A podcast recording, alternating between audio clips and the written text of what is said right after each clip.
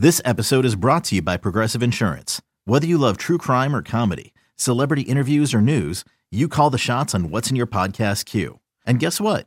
Now you can call them on your auto insurance too with the Name Your Price tool from Progressive. It works just the way it sounds.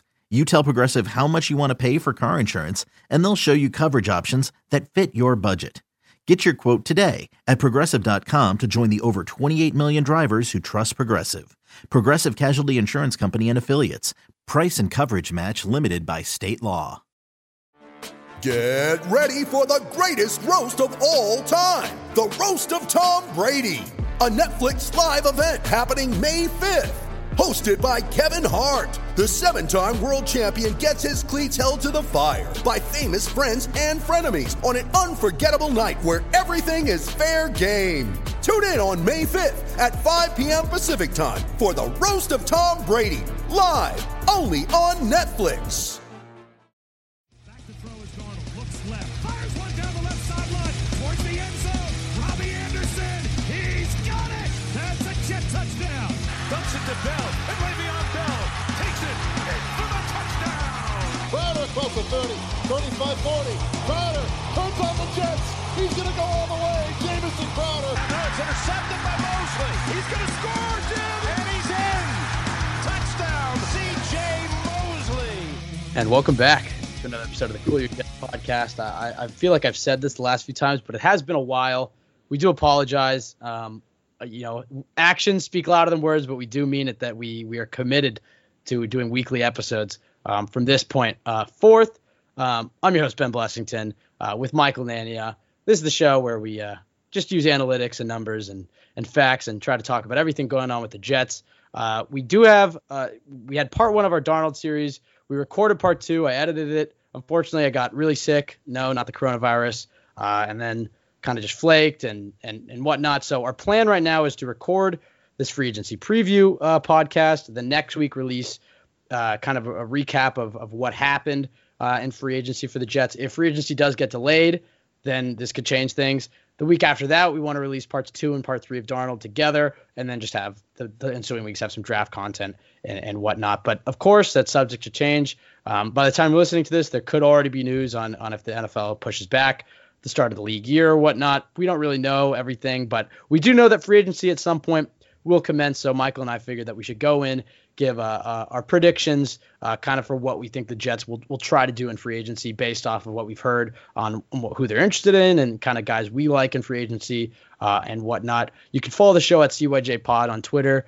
Um, you can follow myself at Ben W. Blessington on Twitter, and you can follow Michael at Michael underscore Nania. Before we hop into um, our free agency predictions and kind of just breaking that all down, I'll pivot over to Michael because we do have some news on the future of the podcast that might give you some more hope as to why we've been a little bit more inactive in the past uh, few weeks, and, and hope for uh, us being active uh, on, on consistent on a consistent basis. So, Michael, I'll, I'll just give the mic over to you.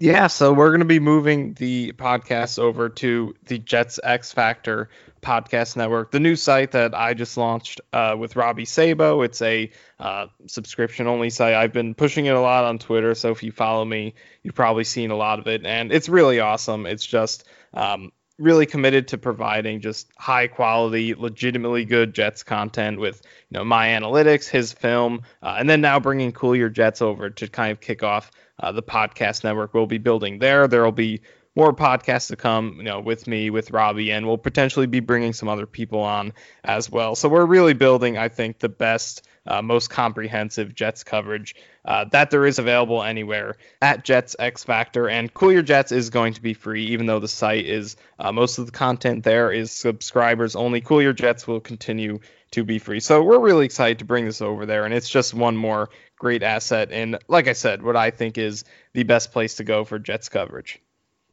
Yeah, no, it, it is kind of exciting. I, I've been looking at, I've followed Robbie for a while on Twitter, and he does some great film breakdowns. And obviously, Michael, uh, you do some great work with the analytics, and uh, I'm just happy to be a part of it. Um, and, and excited to get this podcast back on a weekly basis because we started out really strong uh, and our, your numbers were looking great. I was having a great time doing it.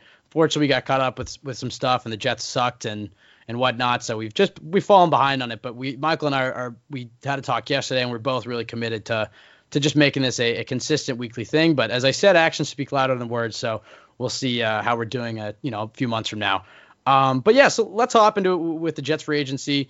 Um, obviously, the, the most exciting time to be a Jets fan, it seems like, the past few years, the free agency and draft. Again, we're hoping that it doesn't get pushed back since everything's been canceled. We just need something. If everybody's going to be quarantined in their own homes, we need something uh, to, to be reading about and refreshing Twitter over.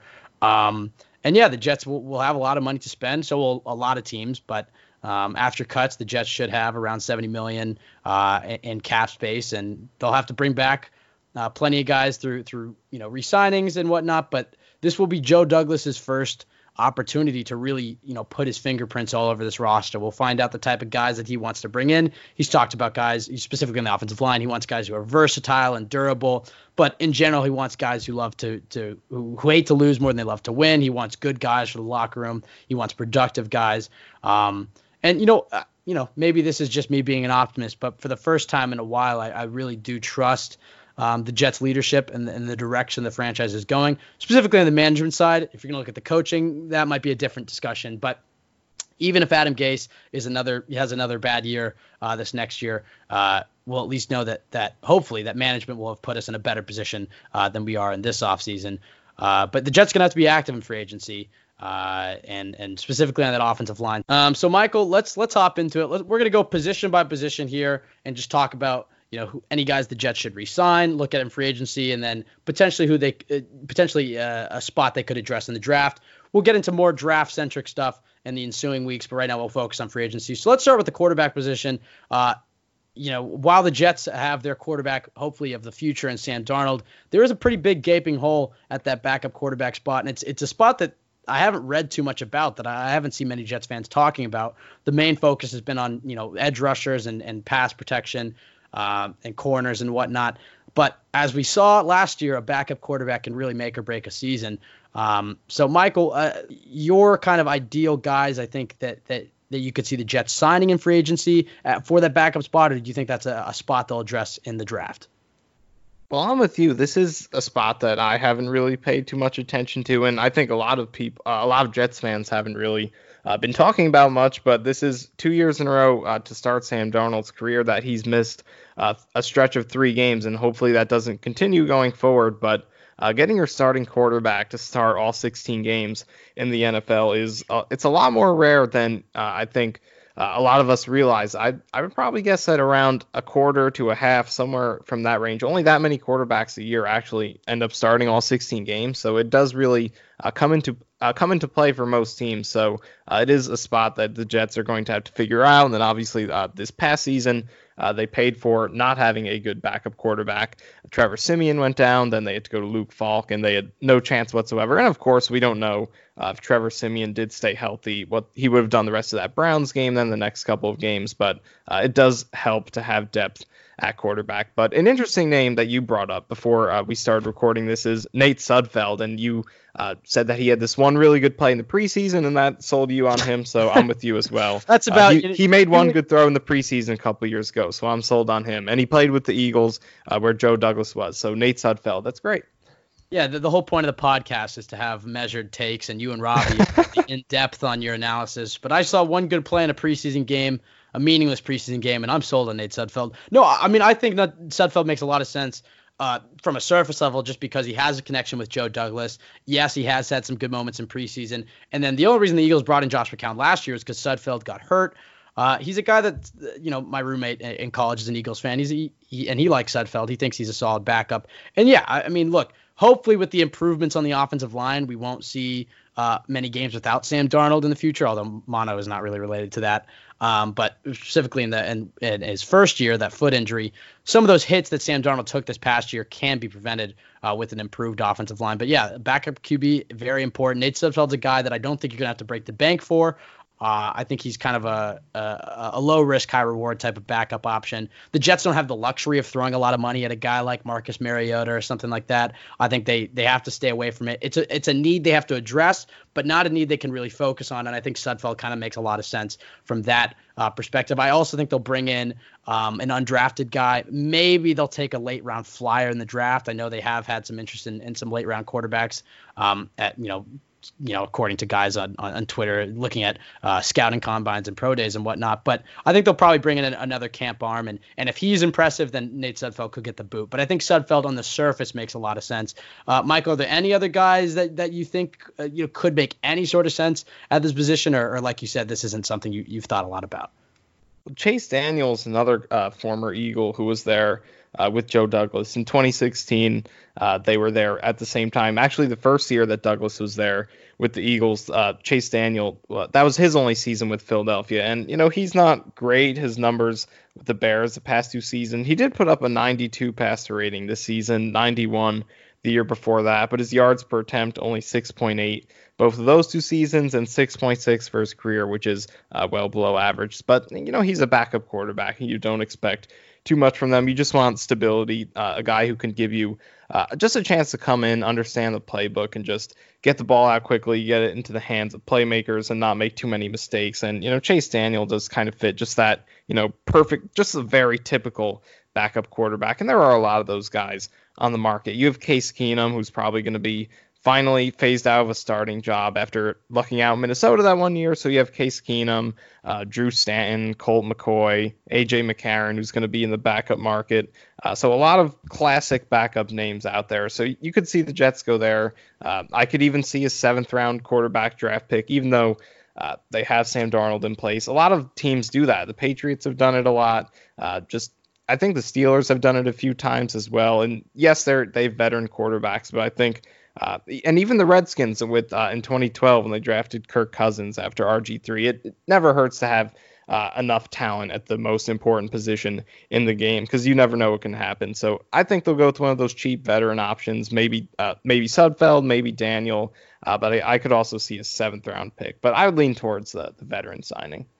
Right. Um, moving forward to the running back position. Again, another position that I haven't heard a lot of Jets fans talking about, but a position that the Jets actually do have some holes at outside of Le'Veon Bell, who, you know, by all reports should be a Jet in twenty twenty. There's nobody else on the roster, um, I, except I, I believe uh, Josh Adams might still be on the roster as a as yeah, a, only know, Josh Adams as a depth piece uh, at that.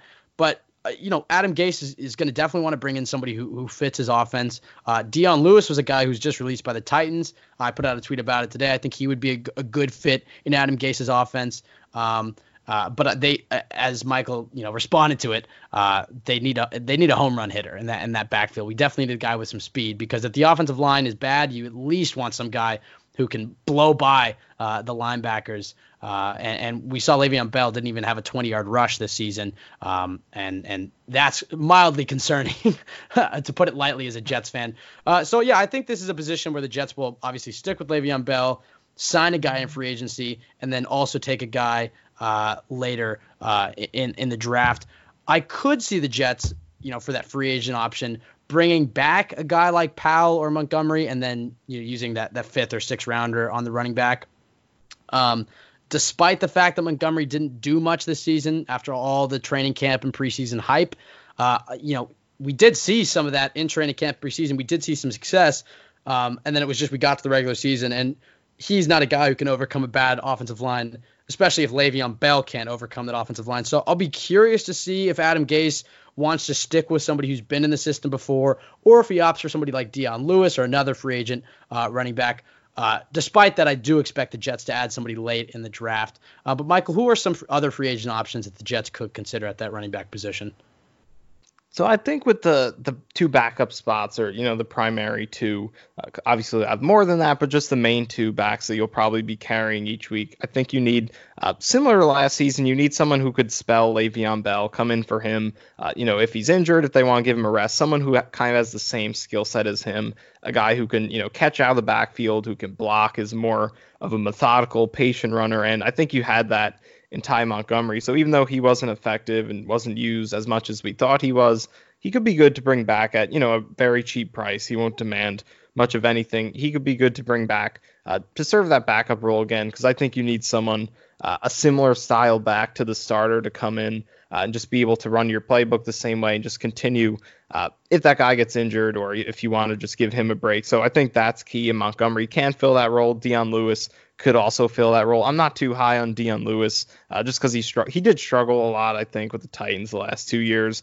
Uh, his rushing efficiency was really poor, even though they had a great offensive line. Uh, he averaged about three and a half yards per carry, which was thirty-eighth out of forty qualified running backs past year. So with them having such a good offensive line, that's not a good sign. But he does have uh, that Le'Veon Bell kind of skill set that I was just talking about, uh, specializing in some of those things in the passing game uh, that can make him a good backup. But I think the most important thing is that they really need, and you touched on it, uh, some big playability. Le'Veon Bell, like you said, uh, he didn't even have a twenty-yard run this past season, and that's not really his game. It wasn't his game in Pittsburgh, and it's not now. He's not going to bust out those fifty, sixty-yard runs. So the Jets really need a guy who could give them that juice now and then, who can, you know, bail out the offensive line. You're not having a good game run blocking, but you just get that one sixty, seventy-yard run, uh, and that adds a ton of value that can make up for all the stuffs that you're having constantly throughout a game. So I think it's important that they find a guy who can do that. And, you know, like they had Isaiah Crowell a couple years ago. Crowell as a starter wasn't good overall just because he's constantly stuffed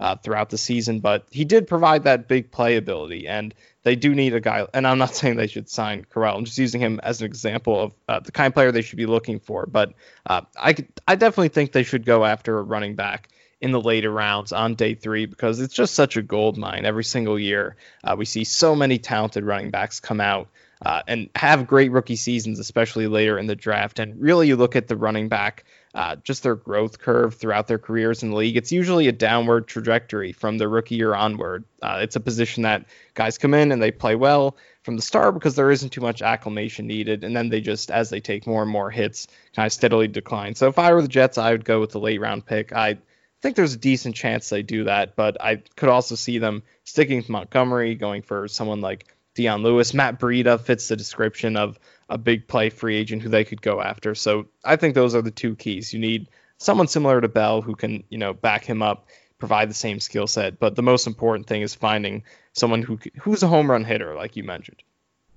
Right. And I think, you know, that home run hitter, uh, they could, you know, address that later in the draft. Uh, with that free agent uh, running back, they really got to make sure they focus on a guy who you're confident if Le'Veon Bell goes down can be that every down type of back. They can't get trapped into into signing that free agent running back as the home run hitter, and that's it. Uh, yeah, I think Matt Breida, though, is, is a is a good example as a guy uh, that I would be interested with the Jets signing. You know, Bilal Powell, I know he, he's been with the Jets uh, his whole career, but he's just so consistent, and, and we saw that he could produce with a bad offensive line. I wouldn't be surprised that if the Jets were to just go with the cheaper option, bring back Bilal Powell, and then, as I said, address that home run hitting uh, in the draft, because you're confident that if Bell goes down, Powell can be a guy that can come in and get you, you know, four to five yards uh, per carry. Uh, all right, for the next position, this is where it starts to get interesting. This is where we've heard a lot of Jets fans talk about, and that's the receiver position. Obviously, this offense, uh, or this offseason, excuse me, is focused on surrounding Sam Darnold with talent, not just up front, but in that receiving group. Uh, and that starts with his favorite receiver so far, maybe second favorite if you're going to count Jamison Crowder. But Robbie Anderson, who clearly has a connection with Sam Darnold, has exactly what Adam Gase is looking for in that speed, uh, has exactly what Joe Douglas is looking for. We talked about bringing in explosive playmakers. Robbie Anderson seems to fit all of that, except he's a free agent, and as free agents do, he's probably going to get overpaid this offseason. So the Jets Are, are trying to hold firm at a number. Connor Hughes was talking about that if the Jets want to bring him back, if it's in that ten to twelve million dollars range, they'll do it. But if it, if they get in a bidding war with the team and it starts to get him to that fourteen million dollars, fifteen million dollars a year, it's just, it might be a luxury that the Jets can't afford uh, for a guy who hasn't had a single thousand-yard receiving, albeit that you could blame that on the quarterback play or offensive line play. He's a guy that on the second half of the season, in a contract year, we did see him start to round out a lot more skills. You know, early on in his career, he was looked at as, as just a one-trick pony, but we saw him make, you know, more contested catches, uh, run uh, a wide variety uh, of different routes that we hadn't really seen from Robbie in twenty seventeen or twenty eighteen. He's a guy that obviously I want back and is familiar with the system uh, and and is familiar with Sam Darnold. But as I said, if they get in a bidding war, I do think it's smart of Douglas to not just throw blind money at him, because, you know, while Jets fans love him, there is a uh, there is a possibility that the Jets pay him, you know, fourteen, fifteen million dollars a year, and then he gets injured or he doesn't produce like he did. And you can't forget, you know, he did have some trouble with the law early in his career, although I do believe Robbie has grown from those incidents. Uh, I agree with Joe Douglas, though. If, they, if you can get him back for eleven, twelve million dollars a year, I think you do it, especially with the new C B A impending. Salary cap is going to go up. But if you get in a bidding war with a team that is really just feels like they're they're one explosive deep threat away from from competing, and they're willing to throw fifteen million dollars a year at Robbie Anderson because they don't really care if, if that's all he can do because it's such a valuable skill, uh, then I, I think it could be wise for the Jets uh, to not, at this point of where they are as a franchise, to not chase him and throw that much money at him. Um, As far as potential guys, though, if they lose Robbie Anderson that they could pivot to, um, Emmanuel Sanders is a guy that has had experience in Adam Gase's offense. Uh, he did thrive with Adam Gase, and he had a great year last year with the San Francisco Niners. He is thirty-three years old, though, so if you want to go with a younger option, Breshad Perriman is a guy that I know a lot of people on Twitter really like um, because he has size and speed. Um, he's been on four different teams, though, in his early N F L career. He's only twenty-six because he's kind of bounced around, was viewed at a, viewed as a bust, even though he, as a bust, excuse me, even though he's a big guy who can run sub four three. Um, but really, this last year with the Bucs, we saw him start to flourish and had multiple hundred-yard receiving games in a row, had multiple games with touchdowns, and we kind of started to see the flash of Breshad Perriman that, that people expected earlier on in his career. Um, but he's a guy that, yeah, if you lose out in Robbie Anderson, I think you pivot to him immediately. Uh, Philip Dorsett is another guy from the New England Patriots who's not as flashy. He's twenty-seven years old, but he's had some solid years with the Patriots. Um, and he's a guy that y- you can get for cheap uh, and then could be a guy that in November, December, make some plays where you're like, that was a really good free agent signing um, that, that kind of went under the radar. But, Michael, who are some guys that – if the Jets do lose out on Robbie Anderson, you'd consider? And then uh, after you answer that, what do you think about the whole Robbie Anderson conundrum? Do you think the Jets should keep pursuing him? What is the line for you? What do you think will happen? And, and what would you do? The the toughest part with Robbie Anderson is the way you would replace him, uh, you know, if they don't bring him back. Because you look at the wide receiver market, and it's really thin. There's a reason he is going to get paid as much as he is, and it's because they're Because he's right up there with the best names out there. You have Amari Cooper, you have A J Green, you know, if Green does shake free of the franchise tag, but you have Cooper, you have Sanders, and then Robbie Anderson is right up there of some of the best names. So especially on the outside, there's some decent slot options, but outside he's really up there uh, with some of the best options available. So that's the biggest thing for me, because I agree that the Jets should stay firm at probably twelve million max. Makes sense for him as a number two guy, an elite deep threat, a guy who's improved his all around game, his red zone production uh, since Sam Darnold came in. He's got four touchdowns from within five yards of the goal line within his past twenty games after having none in his first forty-two. So that's just a sign of how he's been able to improve his overall game, have that chemistry with Sam Darnold. You look at his production uh, in games where his quarterback one has been healthy, McCown twenty seventeen, Darnold past two years. Uh, he's been on pace for close to one thousand yards and eight touchdowns over sixteen games. So I think that with a good offensive line, uh, you know, with a healthy Sam Darnold, Robbie Anderson could really put up, you know, one thousand yards and eight touchdowns a season and be very much worth about, you know, fifty million dollars a year. But at the same time, there are so many little things he does struggle with. He's not an after the catch threat. His route running is still shaky, even though he's capable of producing on more routes. There are still little nuances that he does struggle with, and Sabo broke that down really good on Jet X, did a good video about that. Some of the little tiny things that he struggles with that hurt the offense more than you would realize watching it live. But uh, it's such a complicated situation because of how they would replace him. You don't want to pigeonhole yourself in the draft. Uh, they have to focus on offensive line, both in free agency and in the draft. And it is a deep wide receiver class, but you know, once again, it's just you don't want to go into the draft thinking you have to fill a starting position there. Uh, and then if you don't sign him, there are just very fleeting options there. And obviously they don't have anything exciting at outside receiver on the roster either. So uh, I think that I think twelve million dollars definitely makes sense as a ceiling for him. And uh, anything above that is probably pushing it a little bit. But at the same time, I, I'm just personally a bigger fan of Robbie Anderson than I think most are, so I would be willing to go a little bit higher for him. I think that, you know, from what I've seen, just from his production, when things have been clicking, because, you know, just having a bad offensive line, having three different quarterbacks, that really hurts a deep receiver. If you don't have time, uh, the quarterback doesn't have time uh, to have these deep drops, let these uh, long developing plays kind of work themselves out, you're not going to be able to, you know, have the ca- make the catches like he made against Detroit last year, against Denver, those deep bomb Uh, nine routes that he excels at. It's so hard to do that if you have arguably the worst offensive line in the league. So I think he's really been hurt by that and put up pretty decent numbers in spite of them. So I'm a pretty big fan of Anderson. I would, uh, I think I'm more in favor of going a little bit above that number of twelve million. And I think most people are. I, I would push towards that thirteen, fourteen, but there are definitely reasons to be concerned about if you go into that number.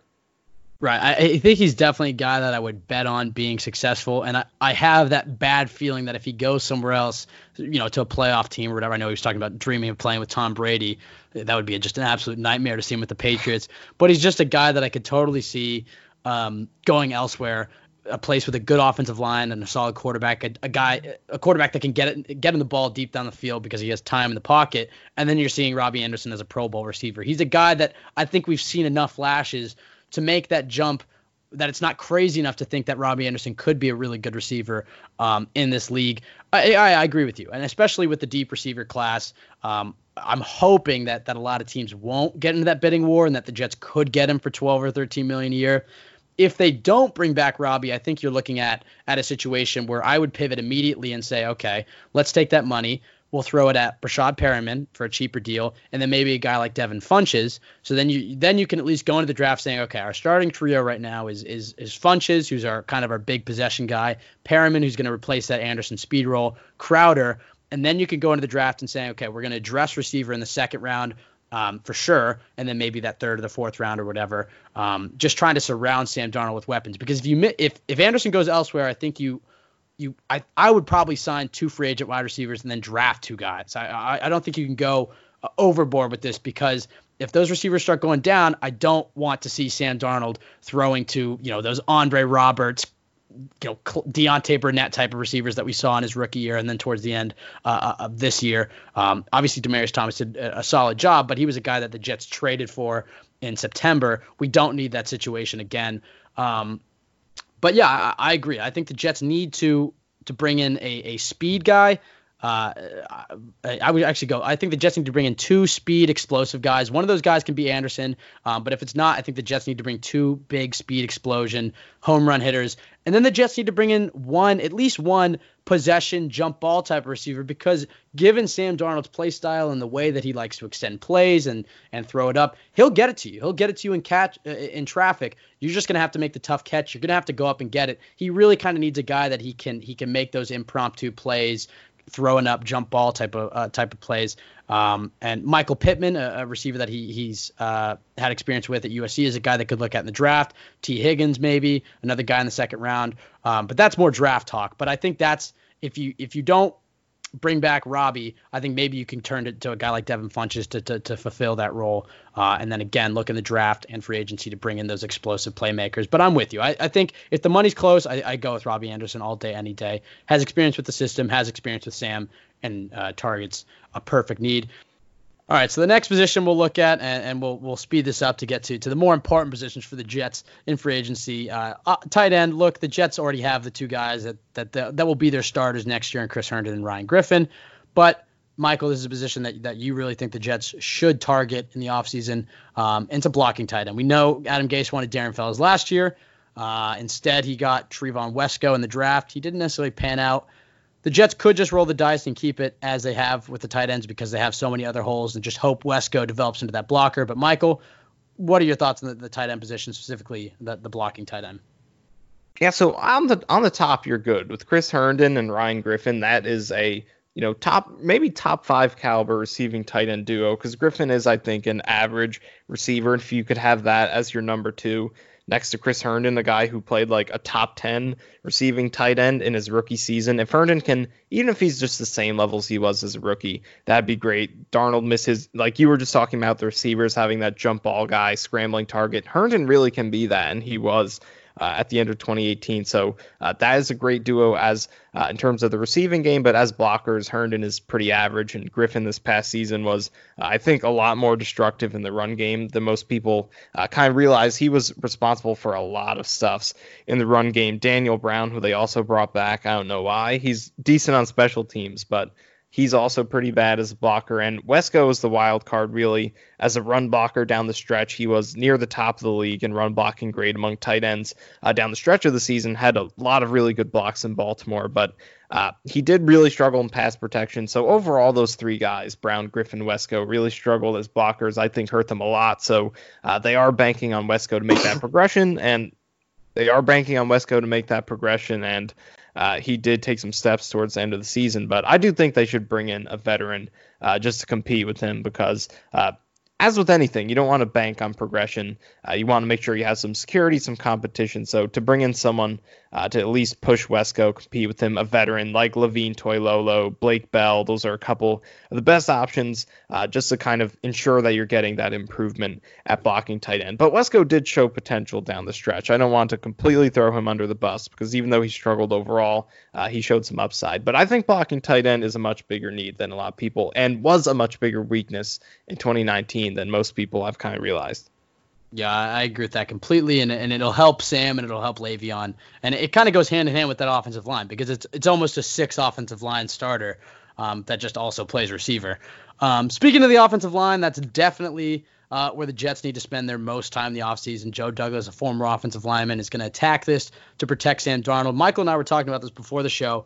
Uh, you look at the teams with the best offensive lines, those teams are normally playoff teams. There aren't many in the history of the N F L bad teams with great offensive lines. And Joe Douglas knows this. He knows that this is where to start. And you even look at the Jets team history, two thousand nine, two thousand ten, terrific offensive lines. And then two thousand eleven, you look at Wayne Hunter and and uh, Nick Mangold went down for a few games. The offensive line got worse. The Jets went eight and eight. Mark Sanchez regressed. The running game regressed. Rex Ryan's fired a few years later. There's a direct correlation between, in my opinion, offensive line success and team success, and Joe Douglas knows that. Um, so, and he knows he's going to have to target in free agency. Obviously, there are the big names in Joe Tooney.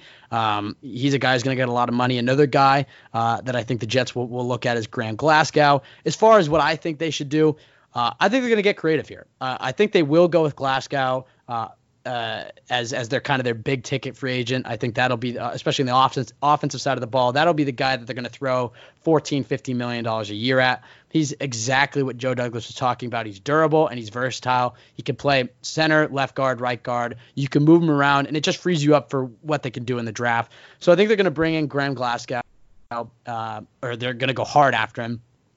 Uh, another guy that that I uh, that I definitely think the Jets will sign because he kind of is perfect for what the Jets are looking for at that right tackle spot is Halapoulivaati Uh, Vaitai, I hope I got that uh, pronunciation right. The swing tackle from the Eagles, you might recognize him because he started uh, down the stretch for the Eagles' playoff run in Super Bowl uh, uh, win. He was their starting left tackle in the Super Bowl, so he has some experience. He obviously has some experience with Douglas, but he's a guy that you can sign.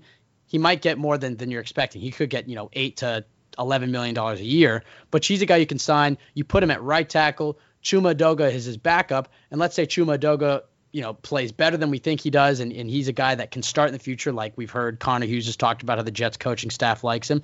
Uh, Vaitai is a guy who can slide in and play at guard, uh, so he has that versatility aspect. He has the familiarity with Douglas, and he's not a guy like Jack Conklin that you're going to throw eighteen to twenty million dollars at and break the bank for uh, and, and kind of show Chuma Edoga that you don't have any faith in him. You bring in Vaitai. He's a guy that can hold down that tackle spot. But if Edoga or the guy they st- they they bring in uh, in the draft at presumably at number eleven can play right tackle, Vaitai can slide inside. So he's kind of the perfect. Uh, him and Glasgow are kind of the perfect free agents for what Douglas is looking for, as just durable and versatile guys.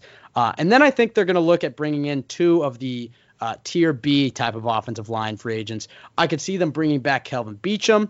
Um, I could see them. This isn't necessarily tier B. I could see them going in and signing Jason Peters, but this is tier B in the sense that he would be on a one-year deal. He's thirty-eight years old. He's injury prone. He has some issues with penalties, but his blocking grades are fantastic. And he's a guy you can bring in and have start over a rookie. Um, And just brings you a lot of flexibility for what to do in the draft. And then, yeah, as far as that second tier B guy, I think that's a guy on the interior, uh, whether at, probably a, a guard. Uh, I know Quentin Spain was a guy who just got re-signed by the Bills, but he's kind of in that group of of uh, Greg Van Roten is another guy. I grew up a diehard Jets fan, so I'm kind of a partial to him as another guy that could bring in uh, and and. and so solidify the, the interior offensive line. And then in the draft, they'll presumably take a tackle at eleven and then another interior offensive lineman uh, in the, the, the middle rounds. Michael, what are your thoughts on the offensive line position and, and what guys they should target and guys you think they will target? Yeah, there's no doubt this is the number one uh, position group of need for this team, and th- there's no doubt they're definitely going to be emphasizing it. It seems like with all the rumors and kind of chatter that we've been hearing or, you know, seeing on Twitter and uh, throughout everything that's been going on so far, that they're definitely going to be emphasizing it the way that they should be. So I, I think it's all going to start with a tier one option, whether that is uh, Conklin at right tackle or Tooney at guard or Glasgow. I think it's going to start with one of those three guys, and I think it's pretty obvious the order you put those three in in terms of Uh, how valuable they all are. Tooney is number one. He's a legit superstar left guard. So if they could sign him, uh, what he can do, and, and he's a, good in all facets, but what he's able to do as a pass protector, uh, just hold up for long periods of time like he did for so long for Tom Brady. Uh, Joe Blewett on Twitter did a great film breakdown of him. Uh, if they can get Tooney, that would be a huge game changer. But Glasgow brings you that versatility. He's not quite as good as Tooney, but he is a very good player. He has equal experience starting throughout his four-year career playing at left guard, center, and right guard, so you could put him anywhere, go into the draft with that flexibility. But Conklin at right tackle is the interesting question, because Conklin is an upgrade for them for sure. He's above average. He's a solid starter, you know, decent durability throughout his career. He started all sixteen games, three of his four seasons, and his grades are generally pretty good, but he's just not quite the game changer that you're hoping to get, you know, either a dominant run blocker or a pristine pass protector. He's not really either one of those things. Uh, so you're not really getting the game changing impact that you would hope to get out of a guy at his price tag. So uh, I think Conklin is a guy they should be wary of, but I could totally see them going after him. But then from there, you hopefully get a tackle at number eleven who starts at either side. I agree with you. Jason Peters makes a lot of sense. He's still very good. Uh, you pick him up for one year and he could, you know, help this team out this year, as, you know, they're still trying to maximize Darnold's rookie deal. But he also gives you that flexibility to kind of, you know, either groom your rookie tackle, give Chuma Edoga some time, uh, put that rookie tackle at either side next season and not be pigeonholed to the left if you sign Conklin, uh, because you'll be putting Conklin at, at on the right side if you do sign him. So I think there's a lot of positive with Peters, but, you know, it starts with that tier A guy. Are they going to get Tooney, Glasgow, or Conklin? I think Peters makes sense for the other tackle spot, but they're going to have to find a placeholder or two inside. You could re-sign Alex Lewis, who or Brian, or stick with Brian Winters, uh, although I think cutting Winters for the space that he opens up makes a lot of sense. And Lewis isn't very good. He's and he's also injury prone as well, but they're going to ha- they're not going to be able to fix it all in one off season. So uh, to get some continuity, a guy who Douglas is confident in uh, with Lewis definitely makes some sense. But the biggest things are uh, how they make that pick at number eleven, uh, making sure they hit that one out of the park. Jedrick Wills is my favorite, but him, Thomas, Becton, or Wirfs all work in that spot. Uh, and then the number one uh, free agent that they get, best case scenario, Tooney. Glasgow also works. Uh, and then Conklin is an upgrade, but then you're he could be really questionable with uh, the value on the deal that he'll command. Yeah, I definitely would stay away from Conklin. Uh, I, he's a great run blocker, but there are some concerns in, in pass blocking. He's not as versatile as, as Joe Douglas would like. He has had some durability issues. Uh, he's been fine, but he has torn his A C L and has has had a few concussions. And then, yeah, you're going to pay eighteen to twenty million dollars um, for a position that you, you used a third rounder on last year, although it wasn't Douglas. It is still something to, to consider. Um, so, and, and by the way, on the Jedrick Wills point, you know, you talked to us a month ago, it seemed very unlikely that he could make it there to eleven, but with the rise of Tristan Wirfs and, you know, other players, there is a, there is a possibility that, that Wills could make it to the Jets at eleven. Um, so I wouldn't necessarily rule it out, Michael. I, I could see the Jets locking into him, uh, at right tackle. Let's pause here before we go to the defense. Let's go ahead and give our official predictions. We've kind of run down the positions, things that could go, but let's let's take a moment and say, okay, here's what I think they're going to do uh, for the offensive side of the foot. I'll start, give you some time. Uh, yeah, at the quarterback, I think they're going to go with Nate Sudfeld. I think he just makes a lot of sense.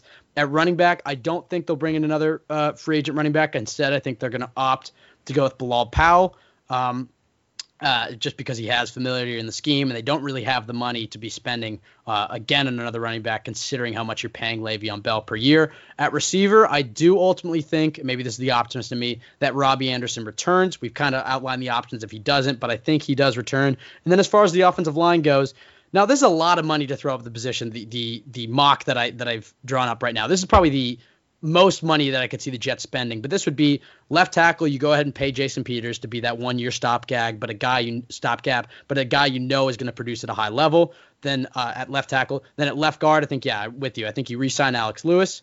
Uh, I think you'll, they'll restructure Brian Winters and try to bring him in, just keep him as a depth piece. At center, I think Graham Glasgow is the guy that they're going to pay um, because he can move at guard and center, but he's a guy that you're confident at, at center um, will be very helpful to Sam and, and Le'Veon. Um, then at that right guard position, I think that's another guy. They'll bring in a free agent that is that tier B.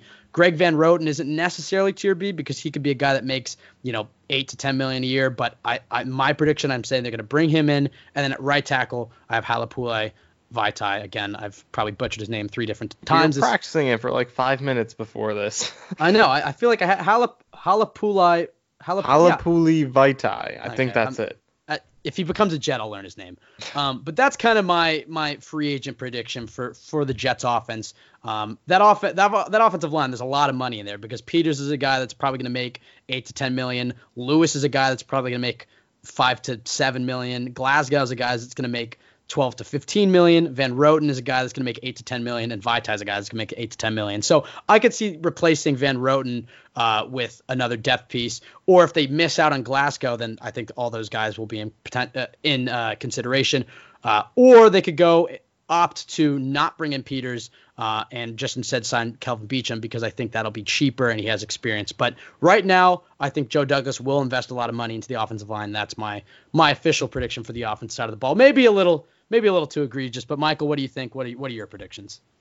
Yeah, with the offensive line, it's just there's so many different ways they could go with it. But for my ideal O-line, this is my not my prediction, just how I would hope ideally craft it in a perfect world, which we do not live in obviously right now. But uh, at left tackle, I would go with Peters. I think there's a lot of flexibility he affords you, and Uh, just this year, I think he, if he plays the same way he has the past few years, he's still an elite player. Uh, so Peters a left tackle, Tooney a left guard. I think that is a amazing left side right there. Uh, at center, I would draft someone in the third round. Uh, at right guard, I think, like you said, getting a tier B option would be a big win there.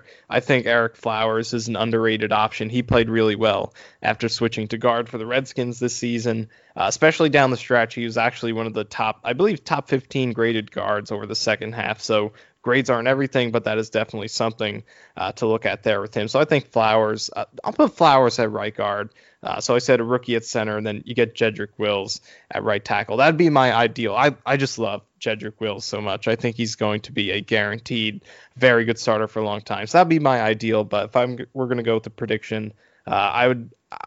Do I think Kelvin Beachum's going to come back? He had some. He posted some anti-Gase tweets, I think, a while ago. So that's why I've kind of been not feeling oh. like he's going to come back. Uh, I'll go with Jason Peters because of the Douglas connection at left tackle. Left guard Lewis, uh, I think at center. I think Glasgow will play either center or right guard, depending on. Uh, they could draft someone in on day two, and then you have Glasgow who could play either spot there. And then the rookie at right tackle, hopefully my guy Jedrick Wills, but I'll take any of those top four. Yeah, I, I'm kind of with you. I think, you know, I'm having him sign essentially five offensive linemen. I think it'll probably be more like four.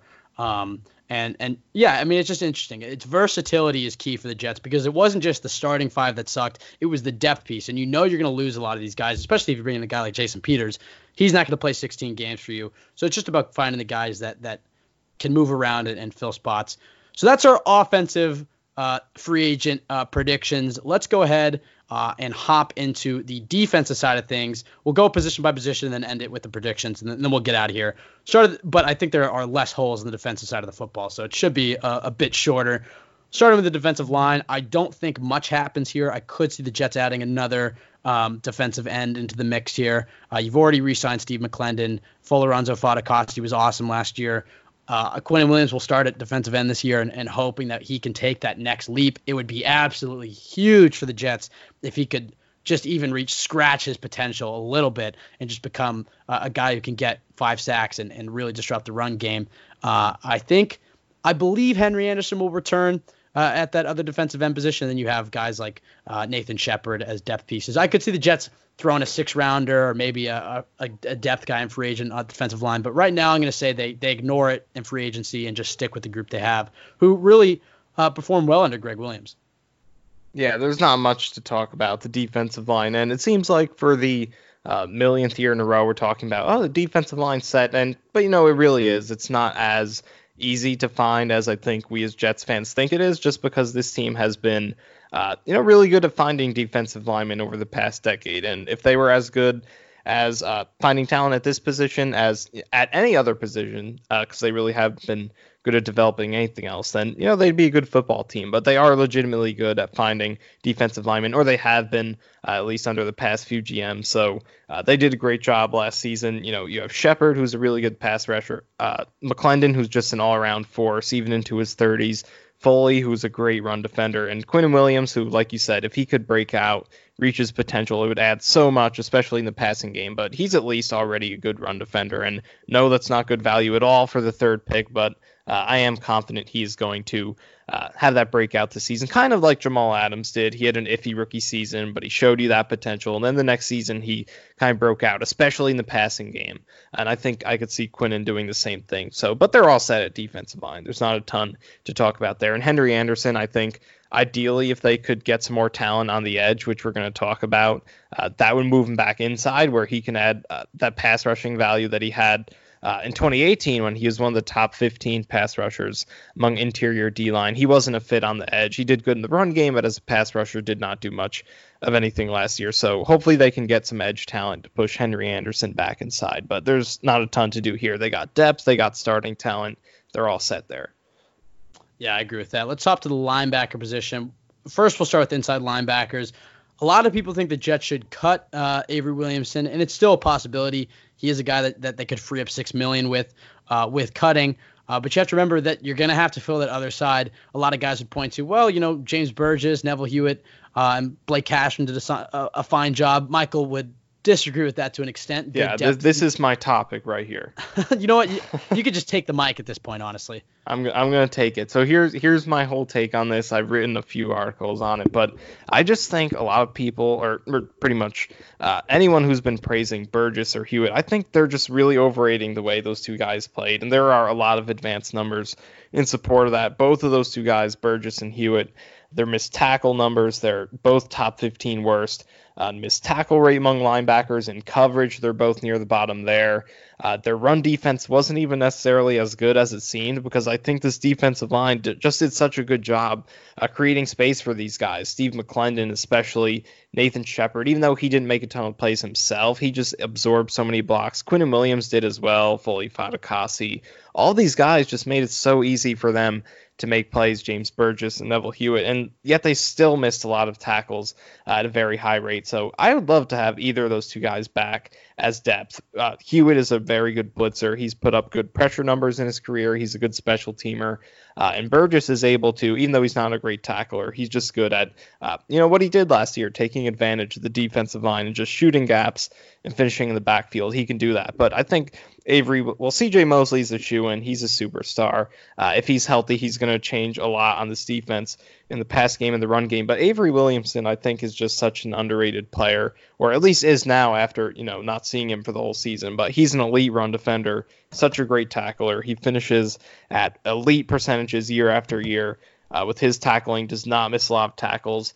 Uh, and just overall in the run game, even aside from just his tackling efficiency, he just plays his role so well. Reads blocks, doesn't overshoot gaps, keeps the play in fr- uh, keeps the play in front of him, and really does a good job of preventing big plays. He's consistently just across the board elite in run defense, and in coverage, I think he's he makes up for it by, you know, bringing average coverage. And I think uh, Burgess and Hewitt do not do that. I think they're very bad in coverage. But he, he, Williamson, I think, is average in coverage. And, you know, it doesn't seem like that because when he's targeted, and the numbers back it up, when he's targeted, he gives up pretty big numbers. I think he gave up about ten yards per target with the Jets in twenty eighteen, which is awful.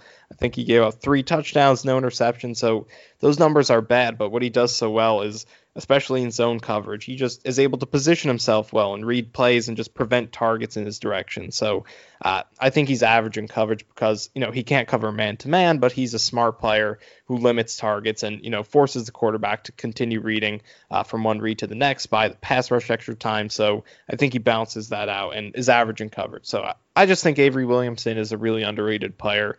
If the Jets do believe he's the same physically and there isn't a high likely a high likelihood of him declining because of his A C L injury, then it makes all the sense in the world to just uh, stick with him. And then, you know, after the season, I believe he's a free agent. You can move on from him at that point. But I just think there's a big downgrade from Williamson to Hewitt and Burgess. So I'm a huge Avery fan. I think Burgess and Hewitt are kind of overrated after this past season. You know, a lot of people said, you know, no, they still played. The defense was still good without Williamson and, you know, with those two guys in there. But, you know, it wasn't the best defense in the league. They were uh, tenth in D V O A, so uh, they could have been a lot better. And I think that those uh, the linebacker spot is one of the reasons they were not one of the best defenses in the league. So I am all in favor of sticking with Avery Williamson. Yeah, I think a lot of this has to do with uh, – I mean, obviously, Joe Douglas's plans in free agency because Williamson will free up six. But you have to remember, you know, you cut Avery Williamson and he frees up six million. Well, then you're probably pivoting to bringing back Neville Hewitt, and he's right. What, like gonna, some of those savings have to go to one of those guys to bring them back. Yeah, he's probably going to cost four million, and then it's like, well, you save two million on a on a, a guy that I would probably argue Avery Williamson is worth more than two million uh, when you compare him to, to Neville Hewitt. Maybe they have a lot of faith in Blake Cashman. I think the other thing that has a lot to do with though uh, is Gregg Williams' scheme, because he is a guy that has, is, throughout his his history as a defensive coordinator, he's run a four three scheme. He came here and talked about how he'll run a, uh, you know, obviously he runs a hybrid. Nobody runs a strictly four three three four. Right, yeah. The Jets ran both looks last year, but predominantly and predominantly out of the nickel or whatever. But if he wants to, to if he's communicated to Joe Douglas that he wants to run more four three and bring in four three defensive ends and four three outside linebackers, I could see the Jets cutting Avery Williamson to bring in uh, a four, more of a four three outside linebacker type of guy. Um, because, I mean, maybe Williamson could play that role, um, but I think Williamson's probably best suited as a three four inside linebacker. Assuming they stay in the three four inside, uh, the, assuming they stay predominantly in the three four, I agree with you. I think you just keep, I think you keep Williamson. I think you keep Mosley. Uh, you, I think you bring back Burgess on a tender, uh, and then you have Cashman. I think you let Hewitt walk. Although he had a, a solid year, I think he'll get Uh, a nice, you know, paycheck uh, in free agency, despite your, your numbers not backing it up. As far as the edge rusher outside linebackers go, uh, obviously a guy the Jets have to consider whether or not they they let walk or they bring back is Jordan Jenkins. In my opinion, I think you let him walk. Um, I just don't think he wins enough one-on-ones, and I think, as with most free agents, he's going to get overpaid. He's a guy that might get eight to ten million a year, and I don't know if he's an eight to ten million type of player for the Jets. Um, Where the Jets are as, as a as an organization right now, the outside linebackers they need they need guys that can rush the passer. They need they have holes all over the place. Um, as I was saying to Michael before we started the show, I think Jordan Jenkins is a perfect example of if the Jets were a great team, they won't get the comp pick because of how many guys they'll sign in free agency. But if the Jets were a great team, he's a guy you let walk and you take the comp pick because he's a solid player, but he's probably not worth the money that he's going to get in free agency, and you'd just rather get the pick back from the next year. As I said, that probably won't work out with how the Jets will, will operate in free agency this year, but still, I don't think you overpay Jordan Jenkins. If you do pay him, I think you go short-term deal. I think you go one or two years because I don't think he's a long-term guy you, you lock down. He, although he's good in the locker room, he's good against the run. Um, you know, obviously, Gregg Williams might love him, and, and that could be a reason he comes back, but I would take that money that you throw at Jordan Jenkins, go throw it at a guy like Dante Fowler if he if he – shakes free, get a true pass rusher, and then trust the guys that, that have played, um, you know, on, on your roster, like Terrell Basham, who who really came on towards the end of last year. I really like him, uh, Brandon Copeland, and then you draft a guy in the fourth or fifth. And I think that would be a, a lot better than overpaying for Jordan Jenkins and then doing the exact same thing. I think you bring in a guy like Fowler and spend the extra, you know, six to seven million that would cost, um, rather than, you know, spending, uh, you know, flat out just eight million dollars to ten million dollars on Jordan Jenkins. But, Michael, what are your thoughts on the edge rusher position? I mentioned Dante Fowler as a guy that I think the Jets should target. Um, he makes a lot of sense, uh, but and I, I certainly expect the Jets to target edge rusher in free agency. So, first, your thoughts on Jordan Jenkins, and then second, uh, your thoughts on, on edge rushers the Jets should target and you think should uh, will target.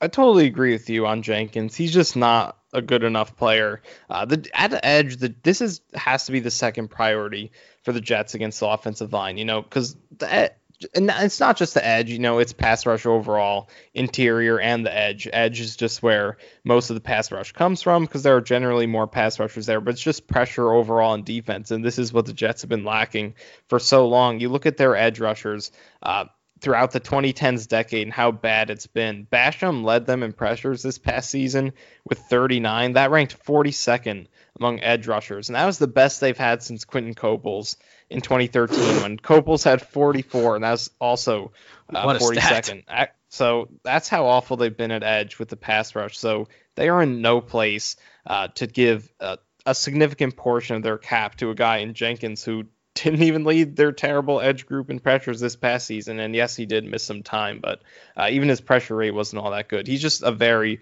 average player. And, you know, like you said, this is a guy who, you know, a good team would just happily move on from for a comp pick, but a bad team, you know, you do put yourself in that kind of position where it's like, you know, he's uh, not a great player, but still someone who could come in and, you know, start for us. But the Jets really have to be smart here. And hopefully Douglas is, because this isn't his guy that he drafted, uh, and just realize that this is a position where they have to make a big move and start really kind of fixing what's been a major issue at a very important spot for a very long time, and not invest a lot of money in an average at best player who, you know, provides decent run defense. But you have that with Kyle Phillips and Terrell Basham. Those two guys are plenty good against the run. And, you know, Kyle Phillips is not as good as a pass rusher as Jenkins, but uh, both those guys are plenty good, uh, as good as he is in the run. Uh, and in the passing game, Basham is better than uh, Jenkins this past season. So there's, you're just not losing anything with Jordan Jenkins. I would be totally fine with letting him go unless he gets a, you know, backup quality level deal, which he's probably not going to get because he is a decent, you know, role-playing starter as an edge-setting run defender. But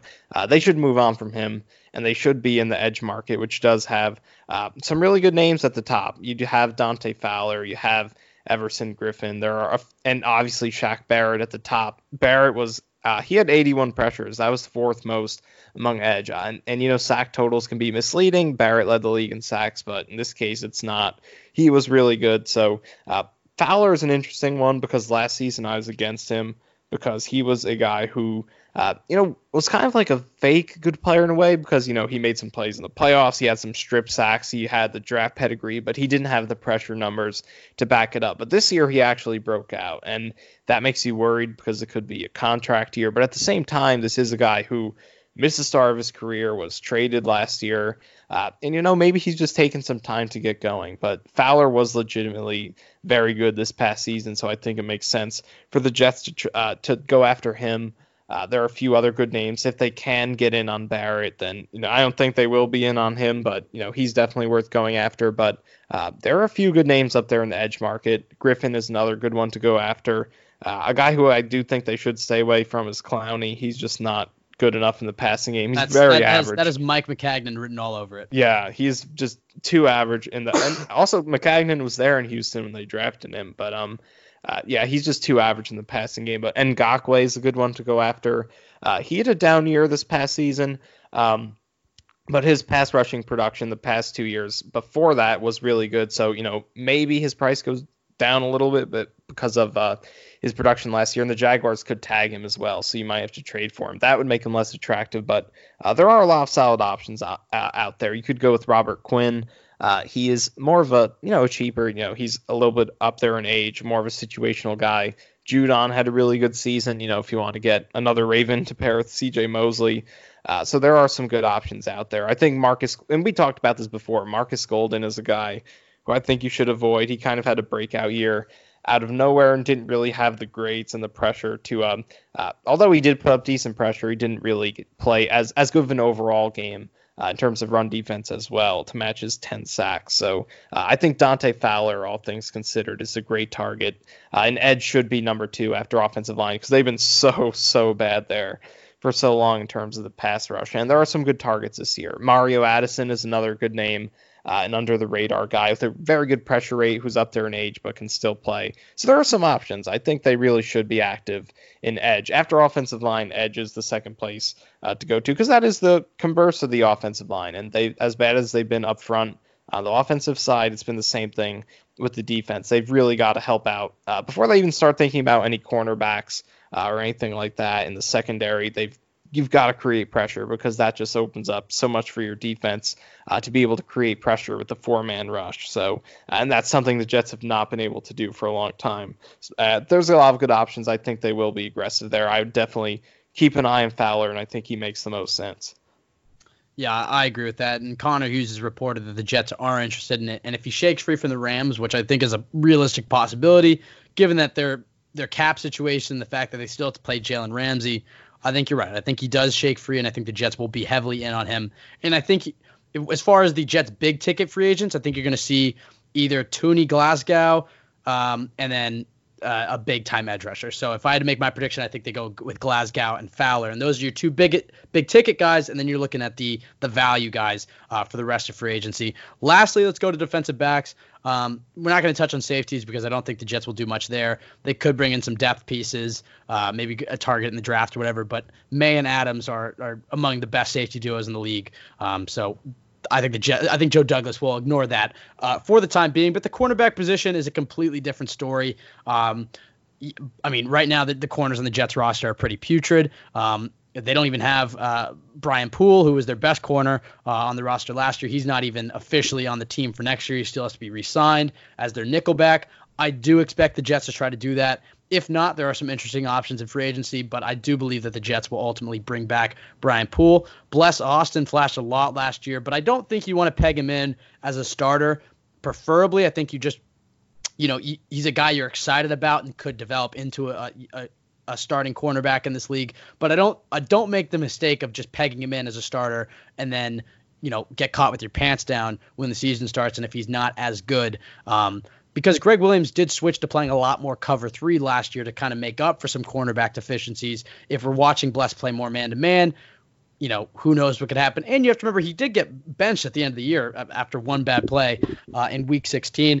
So as far as the corners go, I think this is where Michael and I both agree that the Jets should not go big. After getting burned by by Tremaine Johnson and, and Darrelle Revis to a lesser extent, I think this is a position that is just so volatile year to year. You'll have a guy that can dominate one year and be bad the next year. It's just so hard to be consistently good. So I think the Jets go with with two free agent corners that are going to be, again, those value guys, those guys they're projecting uh, to play well, maybe former first-rounders or, or young guys they, they project to go well. A guy that makes a lot of sense that I know a lot of people are talking about, the Green Goblin, Jalen Mills, will bring a lot of swagger to this this the this secondary unit, not that it doesn't already have it with Jamal Adams and Marcus May. He's friends with Jamal Adams. Um, he was around when Joe Douglas was around when, when the Eagles took him, and he's flashed. I mean, he's he's a risky Uh, corner. He takes chances. He goes for the ball. He does get burned sometimes. He struggled with injuries, but he has flashed. And when he's on the field, uh, the Eagles secondary performed a lot better. So he's a guy that I think makes a lot of sense uh, for the Jets to bring in. And then I think they'll target another guy, maybe a guy like Jimmy Smith, who again has experience with Joe Douglas. They could go Xavier Rhodes, Mackenzie Alexander, Prince Amukamara, somebody like that. But I think they're going to go with with two mid-tier kind of uh, Bradley Roby's another guy, just two guys like that to, to add to this cornerback uh, unit, and then maybe draft another guy. And then I think you're looking at at a solid cornerback group that could potentially be a very good cornerback group, and then at the very worst be just an average starting, uh, an average cornerback group. I also think they'll bring back Arthur Millette and Maurice Kennedy. But uh, Michael, kind of your thoughts on the cornerback position in free agency? So obviously it all starts with Brian Poole for the Jets. He was, and, and you know, Poole last season is the definition of how you win free agency. A guy who uh, had a couple down years in Atlanta, but was a raw guy with only three years of experience there, had a really good rookie season. Uh, so he'd flash elite potential, but for some reason, uh, because even with his down years, the fact that the Jets got him as cheap as they did uh, was a great value. And he just gave them the absolute best bang for their buck that you could ask for. He was the best slot corner in football, gave up the fewest yards per cover snap out of the slot in the league. And among all cornerbacks, only Richard Sherman had him beat in terms of yards per cover snap. So he was amazing last season, uh, and bringing him back is a top priority. But uh, I think you do have to be a little bit cautious with him, because the odds that he replicates that are not very good. He could still be good next season or above average, but uh, corner, especially slot corner, is so volatile. It's like the most Uh, it's really the hardest position in the league to find consistency. That's why it's so tough to invest money into anybody at that position who hasn't shown you really good consistency. But the thing is, you're not going to find a better option in the slot. It's it's a very important position in the N F L uh, with how value uh, with just how many routes are run out of the slot now. You know, teams are putting so many receivers out wide, moving them all over the place. You need someone who could defend from the inside, and Poole did it really well last season and played against some really good Uh, slot receivers throughout the season. Played against Edelman twice, played against Tyler Boyd, some of the best slot receivers in the game, uh, two of them right there. So he had a phenomenal season by all means. It's unlikely he replicates it, but the Jets also have too many holes to just open that up uh, as another weakness. And, you know, maybe in with Gregg Williams' defense, this is just the fit that is going to work for him and allow him to do that. But uh, bringing him back is a top priority. I would Uh, I mean, obviously, there's an unrealistic price for just about any player, uh, but I think you they definitely should be and will be very aggressive uh, in bringing Poole back. But then beyond that, you look at the outside cornerback spots. You have Bless Austin, uh, a guy who I'm really confident in. I think that his film, uh, both his film and his analytics, uh, really kind of give him uh, legitimate potential to be a starter. Obviously, he's going to have to kind of win Gregg Williams' trust back after the finish to last season, benched for the Buffalo game, the second half against Pittsburgh after that uh, terrible mistake against the Steelers. But I like what he showed. He's going to be in that competition. But then you you got to add some bodies outside of him. Jermaine Johnson is rightfully gone. Good riddance to him. Uh, but you have Marcus uh, Maurice Kennedy and um, Arthur Millette. Those two guys play, came out of nowhere and played decently down the stretch, uh, so I think it's worth bringing those two guys back. I would expect them uh, to bring them back as well because they just seem to be a decent fit there. Uh, and then beyond that, I think I'm kind with you. I think that they're going to make uh, a lower, a kind of buy low option, similar to Brian Poole last season. Like you said, Jalen Mills, uh, one, another Eagles guy who we can mention as uh, being having been there with Douglas, a connection there. Uh, Mills did not play well last season, and and Ron, neither did Ronald Darby. Those Eagles cornerbacks really struggled, and injuries are a big part of it with those guys. But, you know, that's what you're looking for at cornerback. It's just so it's just so hard to find consistency there that you kind of want to just stay as cheap as possible and uh, kind of bet on talent and see if you can get something uh, like you did with Poole last season. But all the way at the top, I'm just a big fan uh, of going for Byron Jones, and not as a first tier priority because just the trenches are so much more important. And, you know, it's hard for a cornerback to provide value in the N F L today uh, if you don't have a pass rush, because there's just uh, there's just not that much you can do anymore uh, playing man-to-man coverage in this league, the rules and everything. So it's hard for a cornerback to make much of an impact if, uh, you know, he has to cover all day because the pass rush isn't good enough. Every cornerback's going to get beat at some point uh, with the way the rules are now. But, you know, if they can kind of figure out pass rush, and uh, I think Byron Jones makes sense because he's Uh, he's one of the few guys at cornerback who has the consistency to match, uh, to make him worth a big deal. He's been elite the past two seasons. Uh, he played safety from twenty sixteen to twenty seventeen, but in twenty fifteen when he played corner, he was really good. That was his rookie season, and the past two seasons just across the board, yards per cover snap, uh, yards per target. His overall grades at P F F have been very good. Uh, so he has the consistency and the durability, uh, the complete package of a guy who would be worth that deal. Now, the reports that they are after James Bradbury, that doesn't make sense to me.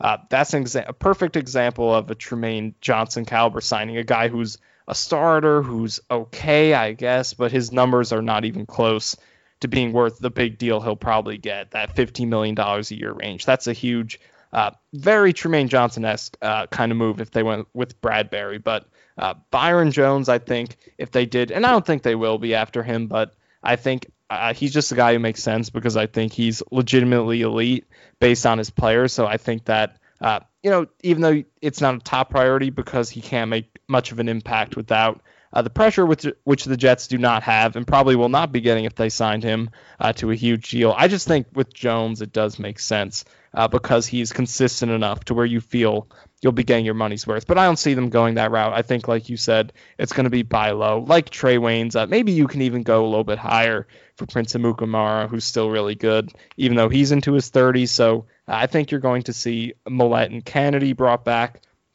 And then, like you said, probably a buy low option or two. And then I think there's really going to be a lot of competition there uh, between, you know, if they bring back Millette and Kennedy and then Bless Austin as well, plus whoever else they add. But outside cornerback, I don't see anything too big, mostly just bringing back the incumbents and then hopefully uh, then maybe adding a, uh, you know, a tryout guy or two, kind of similar to Brian Poole last season. Yeah, I, I agree. So let's do the same as we did for the offense. Let's give our official predictions. I'll start again. Defensive line, yeah, I think I'll, I'll leave it for now that, that they don't sign anybody. I could I could see maybe a depth guy that, you know, some scout or some Joe Douglas likes or whatever. But right now I said they, they won't. They'll ignore defensive line as it's a position of strength on the roster. Inside linebacker, I think they'll uh, let Hewitt walk, um, keep uh, Williamson, bring back Burgess. Uh, and solidify that unit. As far as edge, yeah, I, I actually do think the Jets will sign Dante Fowler this offseason. I, I do think that uh, just, he just makes a lot of sense. He's exactly what the Jets are looking for. Is it a little concerning that he finally turned it on in the contract year? Yeah, but as you said, he's a guy that's moved around, struggled with injury issues, and still did have some flashes. I, I think he, at his floor, I think he's still better than anything the Jets have had um, in a long time. And at his ceiling, Uh, you know, he could take this defense to the complete next level. Um, so I think he's a guy that makes a lot of sense for them. Uh, and, and then I think they, they won't bring back Jordan Jenkins. They'll probably draft another guy to pair with Fowler, um, but start maybe Beachum or, or uh, Copeland or somebody on the other side, just another vet. And then, yeah, on the corners, I go, I'm going to go two bargain bin guys. I'm going to say Jalen Mills. He just makes a lot of sense as one of them. And then as far as, you know, if I had to give one guy, but it really, you could pick him out of a hat out of all those guys we listed, I'll go Trey Waynes and Jalen Mills, just two guys to bring in. Uh, if Poole gets a little pricey, I could see them maybe only being able to bring in one of them and then having to address the other need in the draft. And so then you're looking at a situation where it's, you know, Mills, uh, your the rookie you drafted, uh, Poole and, and Bless Austin, and then you have Kennedy and, and, and uh, Millett, but that could be dicey. So that's why I think they'll try to double down at the positions. But, uh, Michael, your thoughts on the defensive free agency before we uh, before we wrap up?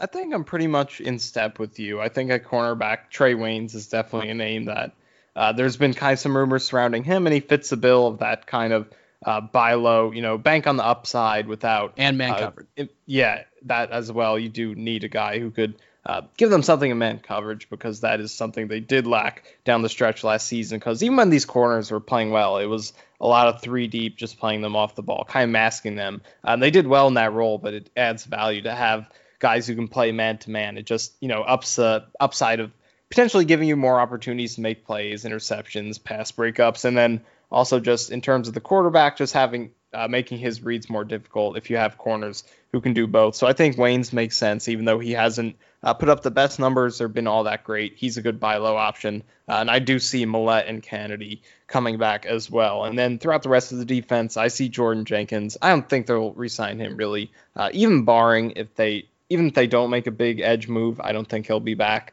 Uh, but I agree with you. I think Fowler is a pretty likely target for them. I think that's going to be their big move on the defensive side of the ball. And if they don't get Fowler, there's not really another name. Uh, there are some solid names, but I just, at least based on what we've seen so far, they haven't been linked uh, to too many other names. But I think I do think that uh, Fowler is a guy that they will be going after and have a pretty decent chance at getting. Defensive line, nothing to talk about. And at linebacker, I think uh, I think Burgess will be back. I think Neville Hewitt will leave, but, you know, it could be the other way around. I do see at least one of those two guys coming back, and I think they're going to stick with Avery Williamson. Uh, well, th- there you have it, um, folks. Let's hope um, that that free agency is next week, um, just so we have something to look forward to, um, and let's hope that Joe Douglas can do as good of a job as Michael and I just did. Uh, I'm just kidding. Who who knows? We could we could listen to this podcast a year from now and realize what idiots we were. Um, But yeah, overall, yeah, I think they'll they'll sign a backup quarterback. They'll they'll bring in a, a vet running back. Um, they'll hopefully bring back Anderson. If not, they'll you know maybe add a, a receiver or two in, in free agency. And then uh, I think offensive line is where you're going to see the most activity. They're going to bring in. I, I I think they'll bring in one of either Glasgow or Tooney as that blue chip offensive lineman to just really set the tone for their unit. And then I think you're looking at you know two to three other just. Kind of that in that second tier. You mentioned Eric Flowers is I, you could mention maybe as a tier three type of guy, but he's interesting. I think the I think the Jets are going to take a page out of the Bills playbook last year, as they signed a lot of those guys. Um, you know, Spencer Long was one of them who Jets fans don't like, but they ended up having great depth. And, you know, when you get into November, December football, that really pays off when, when you're getting into your second and third stringers on that offensive line um, position. But, yeah, I think the guys that we mentioned are guys that we really th- that I really think the Jets will ta- target. Vaitai, Peters, Van Roten, Glasgow, Tooney, Flowers, guys like that. And then again, yeah, on the defensive side of the ball, I think they'll definitely sign an edge rusher. Fowler makes a lot of sense if he makes it to free agency. Um, and then, yeah, I think you're, you're going to see two Um, of those of those corners they'll, they'll take a, a chance on, and hopefully uh, bringing back Brian Poole. Uh, if that was the case for the Jets, I'd be very, very, very happy uh, with their free agency uh, and heading into the draft, because it just frees you up to take uh, uh, hopefully a blue chip offensive lineman with that eleven spot, then maybe an explosive receiver um, uh, in the second round. Uh, you know, guys like uh, K J Hamler, Brandon Ayuk, Uh, uh, Tee Higgins is not really an explosive guy, but there, there's a lot of options um, for the Jets in round two. I think that's where they'll address receiver first. Then round three, you have two picks, you know, corner, outside linebacker, uh, another receiver, who knows. Just it would set the Jets up a lot better than they have been in years past. And as I said at the start of the hour, uh, I'm very confident in Joe Douglas. And, and, you know, I haven't necessarily been so confident in Mike Maccagnan or John Idzik. Um, the thing, the interesting thing about Mike Maccagnan before we close uh, is, you know, anytime you have a new G M, he has to pay for the sins of the G M before him. Uh, but I will say Mike Maccagnan is kind of the, the perfect G M to replace in some sense, because he didn't leave the Jets in cap hell, and he acquired a lot of blue-chip players uh, for Joe Douglas um, to inherit, like Jamal Adams and Sam Darnold and whatnot. While Mike Maccagnan wasn't a great G M, he wasn't the worst G M to, to replace. Um, and I really do think that Joe Douglas can fix this roster. Not completely, not have him in a Super Bowl in one offseason, but I really think that Joe Douglas, if he plays his card right, cards right, could have the Jets looking at, you know, a, a plus five hundred season, um, depending on the coaching. Um, but if not, uh, I'm very excited for the direction of the franchise. And again, you can follow us at C Y J Pod on Twitter. You can follow myself at Ben W. Blessington. You can follow Michael at Michael underscore Nania. You can listen to this podcast, iTunes, uh, Spotify, wherever you listen to podcasts. We should be there. Just search Cool Your Jets. Uh, and Michael, I'll just I'll flip it over to you to plug uh, JetX, because uh, you're a little bit more well versed in in uh, the the deals that that JetX is offering right now. Yeah, definitely subscribe to JetX. We are still offering uh, the first month free, so uh, C Y J Pod is going to be on there for free. Uh, we'll be posting it in article form on the website if you want to check it out there. But for now, it'll still be on the same platforms that uh, we have been uh, putting it out over the past few months since we started out. Uh, but over the next few weeks, we'll probably be moving over uh, to some new platforms. We'll keep you guys updated with that. But this podcast will stay uh, completely free. But in terms of free, you can still get a first your first month free uh, at Jets X Factor. And believe me, I've been putting so much work into this for so many months. I'm really proud of uh, what we've been able to build. I'm really excited to bring Cool Your Jets into that now. Uh, and it's really turning into what I think is uh, just the best, absolute best place to get uh, Jets content. And that in just in the most realistic sense, uh, just with so the many different things that we offer, player profiles, my Sam Darnold grades, uh, bring Cool Your Jets on now, and just uh, our expertise with analytics and film that uh, no other place really comes close to matching. So definitely subscribe uh, to Jets X, uh, to Jets X Factor. All right, well, there you have it. Um, again, let's hope that free agency happens next week, because if not, I think we'll all lose our minds um, with no sports to watch or anything. Um, and, yeah, I mean. We do have it, the X F L. We do have the X F L. Well, no, I think the X F L just, just canceled for the rest of the do season. They? Or Yeah, so there's literally nothing. So um, if you. If, so I, I guess, guess we can just go cry now in our closet. That that there's that option too. Um, I recommend uh, if if you haven't seen uh, the best show of all time, The Sopranos. Uh, I just recommended it to to my friend who now has nothing to do, uh, and he started it and he loves it. I, I would imagine most people have seen The Sopranos, but especially that's if they don't cancel the internet. Michael, have you seen The Sopranos? I have not yet. Oh my God. Okay, well there's your entertainment. I know everyone. No one wants to subscribe to anything now. They all just close this yeah, out immediately. Yeah. Uh, unsubscribe. I'd unsubscribe. Jesus. Just watch the first season and then then text me, and then you'll see why it's the best show of all time. Um, but yeah, let's hope it happens next week. If not, uh, we'll still have content um, for next week. Uh, and regardless, the, it's going to happen at some point. So let's hope Joe Douglas can stick the landing. It's a very important free agency for him. Um, and there's a lot of work to be done. Well, hopefully we outlined kind of what we think the Jets will do. um, for you. So anyways, have a good week. Everybody stay healthy. It's obviously a scary time right now, but just stay safe, stay healthy. Uh, and let's hope we have some football news to look forward to next week.